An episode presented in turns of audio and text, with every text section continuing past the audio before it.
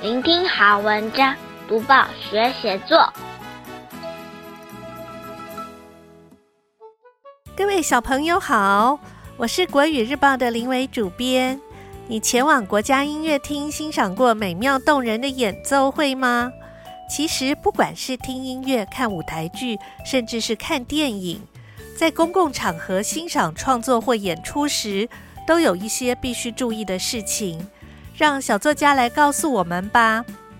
作者是黄耀山，台北市中正区南门国小一年级的小朋友。我们会介绍这篇有趣的文章，还有段落重点、赏析以及欣赏的写作技巧。先念这篇文章给大家听。遇见贝多芬大师。星期六晚上。爸爸开车带我们到国家音乐厅欣赏表演，那是贝多芬大师布赫宾德在台湾的最后一场演奏会。进场前，妈妈很严肃地交代我：“等一下不能讲话，很小声也不可以。”我听了很紧张，怎么可能都不讲话？当灯光暗下来的时候，全场一点声音都没有，连我也不敢发出声音了。布爷爷是一位七十六岁的老先生，他弹琴的时候，嘴巴会像金鱼吐泡泡一样一开一合，有时候眉毛会抬高，露出惊讶的样子；有时候会皱眉头，好像快要哭了；有时候突然开心的大笑，我也跟着笑了出来。妈妈说，就是因为布爷爷身体表情这么丰富，他的音乐表情才能这么深刻。在看表演前，大家原本以为我会吵闹，以为爸爸会打瞌睡，想不到我只是身体一直扭动，但全程保持安静。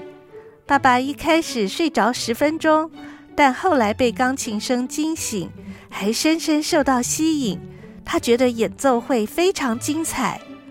妈妈觉得我们表现很好，买冰淇淋奖励我们。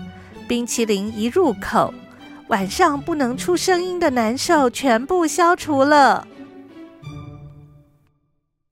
打开小小报纸，开启大大眼界。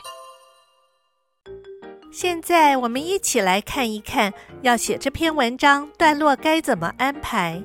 第一段，小作者和爸爸妈妈到国家音乐厅欣赏演奏会。第二段，妈妈严肃的交代，全程都不能说话。第三段，小作者仔细观察演奏者的身体表情，情绪也随着转变。第四段，描写在演奏会上不能说话的时候，小作家和爸爸的表现。最后一段，妈妈以冰淇淋奖励小作家，整晚不能发出声音的难受感都消除了。解析完每一段在写什么，现在我们一起来赏析。今天的小作家带我们到国家音乐厅欣赏精彩的音乐会，有很厉害的钢琴演奏家鲁道夫·布赫宾德演奏贝多芬的钢琴奏鸣曲。布赫宾德出生于捷克斯洛伐克，五岁成为维也纳音乐学院最年轻的学生，九岁就登台演出。虽然布赫宾德演奏许多古典音乐作曲家的曲子，但被认为是演奏贝多芬的专家，因此有贝多芬大师的称号。到目前为止，他已在世界各地演奏贝多芬三十二首钢琴奏鸣曲全集超过六十次。他也是音乐圈内公认的贝多芬迷，收藏有贝多芬亲笔签名的乐谱等多种原版文件。你有什么特别的收藏呢？期待你也投稿告诉我们哦。介绍完这场精彩演奏会的主角，想不想听现场演奏会呢？如果你有机会听现场演奏会，除了小作家的妈妈提醒的不能讲话以外，还有一些注意事项哦。第一是要穿着得体，音乐会通常会要求观众穿比较正式的服装。所以，能不能穿运动服或拖鞋呢？答案是不大适合哦。第二是要安静专注，如果有噪音，就没办法清楚听到优美的音乐。所以不仅不能说话，也不能吃东西哦，手机也要关机。第三是尊重表演者，表演者为了呈现完美的演出，做了很多努力，所以要给予他们应有的尊重和赞赏。比如演奏表演结束的时候，可以鼓掌表达欣赏和感谢。第四是注意礼仪，对表演者和其他观众都要尊重有礼貌，不要打断表演者。也不要在不适当的时候鼓掌欢呼，以免干扰演出。第五是保持安全，在音乐会场地中要遵守秩序，听从工作人员的指示，不要乱跑、爬楼梯或碰触场地内的设施。如果要离开座位，最好要等表演告一段落再行动。现在你知道欣赏音乐表演要注意哪些事了。期许你往后当个一百分的观赏者，也都能够在每一场演奏会尽情的享受音乐。多读报，多开窍；早读报，早开窍；天天读报，不怕不开窍。要跟大家说一说什么写作的小技巧呢？今天要说的是欣赏的写作技巧。生活中有许许多多的表演和节目，或者是各种类型的艺术作品，不论是音乐会、相声、漫才、脱口秀、舞台剧、舞蹈、歌唱、魔术，甚至是电影、动画、戏剧、绘画、漫画等，都是各个领域的人们努力的成果。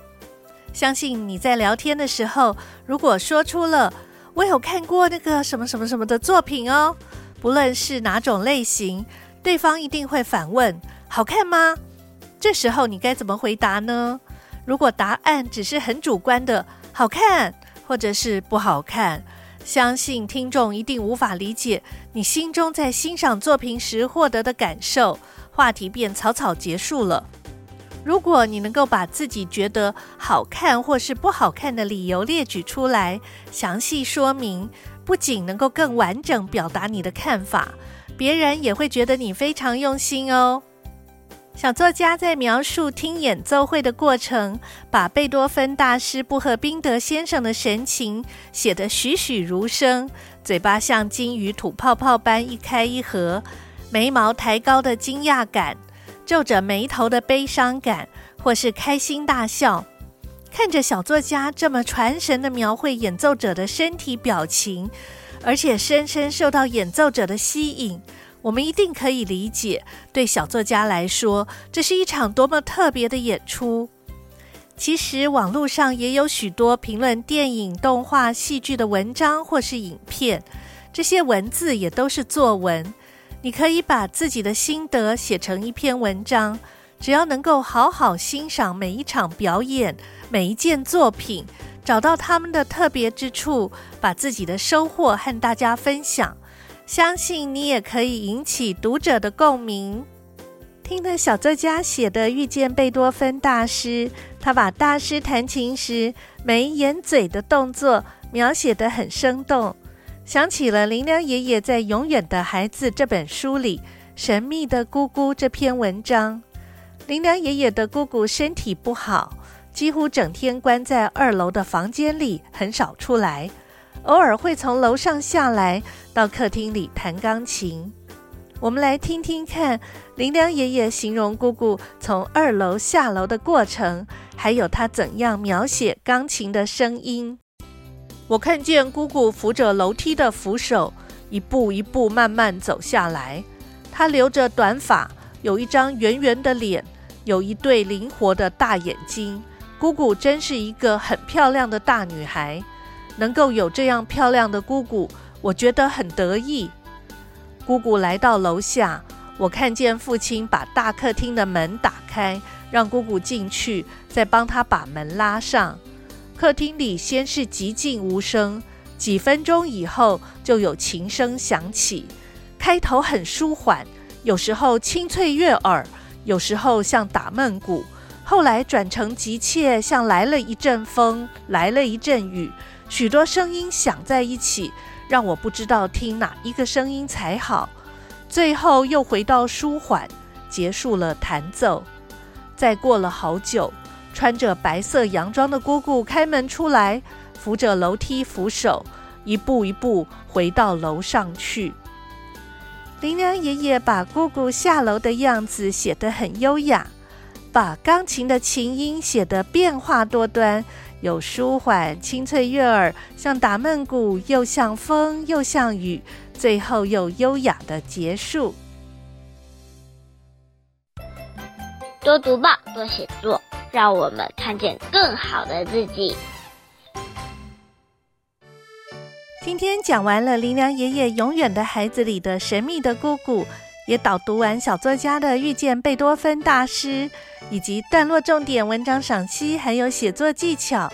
希望小朋友在写类似作文的时候，试试看把我们刚刚提到的写作重点应用上。鼓励小朋友写作文，可以用一种跟文字玩游戏的心情，多试试几种方法，让写作变得更有趣。